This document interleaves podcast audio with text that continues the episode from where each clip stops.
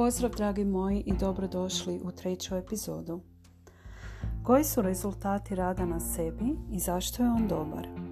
Generalno govoreći, jednom kad krenete poduzimati akcije koje su potrebne kako bi nešto promijenili, možete se osjećati pomalo zbunjeno, ali to je normalno. Znajte da je promjena mindseta neophodna za stvaranje nove i bolje verzije sebe, to jest osobe koja želite postati. Ali pitate se što je to mindset? Mindset je engleska riječ, ali postoji definicija, a to je da je mindset utvrđeni skup stavova koje osoba posjeduje. Znači, to je vaš sustav razmišljanja i uvjerenja koje primjenjujete u svakodnevnom životu. Prema tome, stvaranje bolje verzije sebe ili osobni razvoj isprva obavezno uključuje edukaciju. Potrebno je biti otvorenog uma za osvajanje novog i drugačijeg načina razmišljanja. Prvi korak bi svakako bio identificirati što je to na čemu moramo raditi. Često puta to je očito. Naprimjer, želite biti u boljoj formi i riješite si viška kilograma. Potrebno je poboljšati financijsku situaciju, pronaći bolji posao ili posao koji volite. Želite ostvariti vezu i osnovati obitelj. No ponekad potrebno je napraviti dublji posao i uroniti u dublje slojeve osobnosti kako bi pronašli onaj vijak koji je potrebno popraviti i ponovno zaviti. Obično su to stvari koje nosimo duboko u sebi, a okidač su onda za ove koje su očigledne.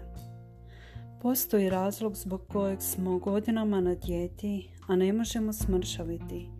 Jedva plaćamo račune i dažbine i čini se da novca nikad nema dovoljno za osnovne potrebe i da je stalno neka kriza koja se razvlači i godinama i desetljećima.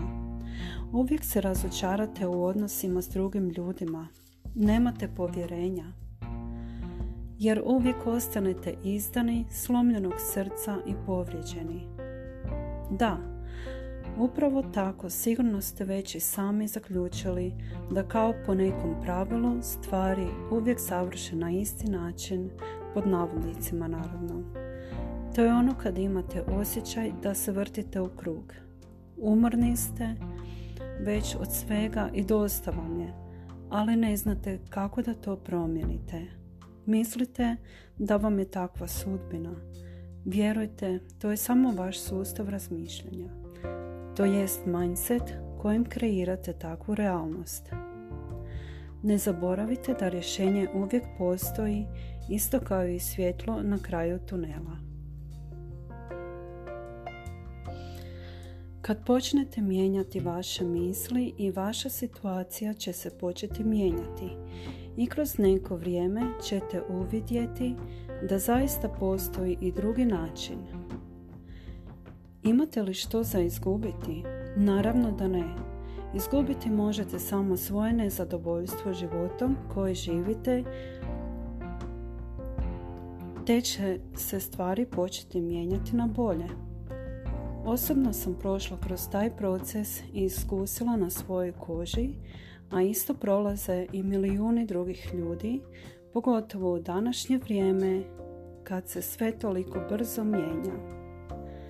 Ovdje mislim na globalno za čovječanstvo prolaženje kroz krizu i očite promjene koje su neminovne i koje smo naročito iskusili u prošloj godini.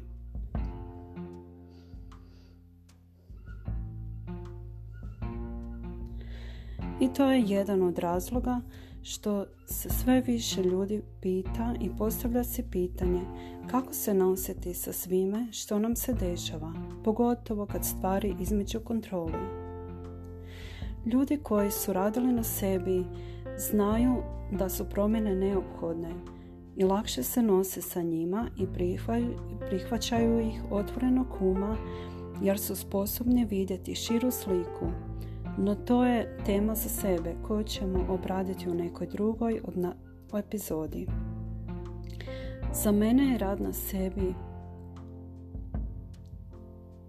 to jest na meni, bio presudan za postizanje nekih osobnih ciljeva i uspjeha, postizanje mirnog stanja uma i duha, lakše i svjesnije donošenje odluka i postizanje životnog zadovoljstva.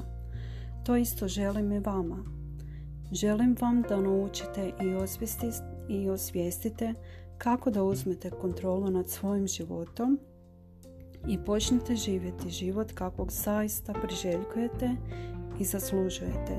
Znajte da ništa ne sjaji sjajnije od istine, zato budite iskreni prema sebi.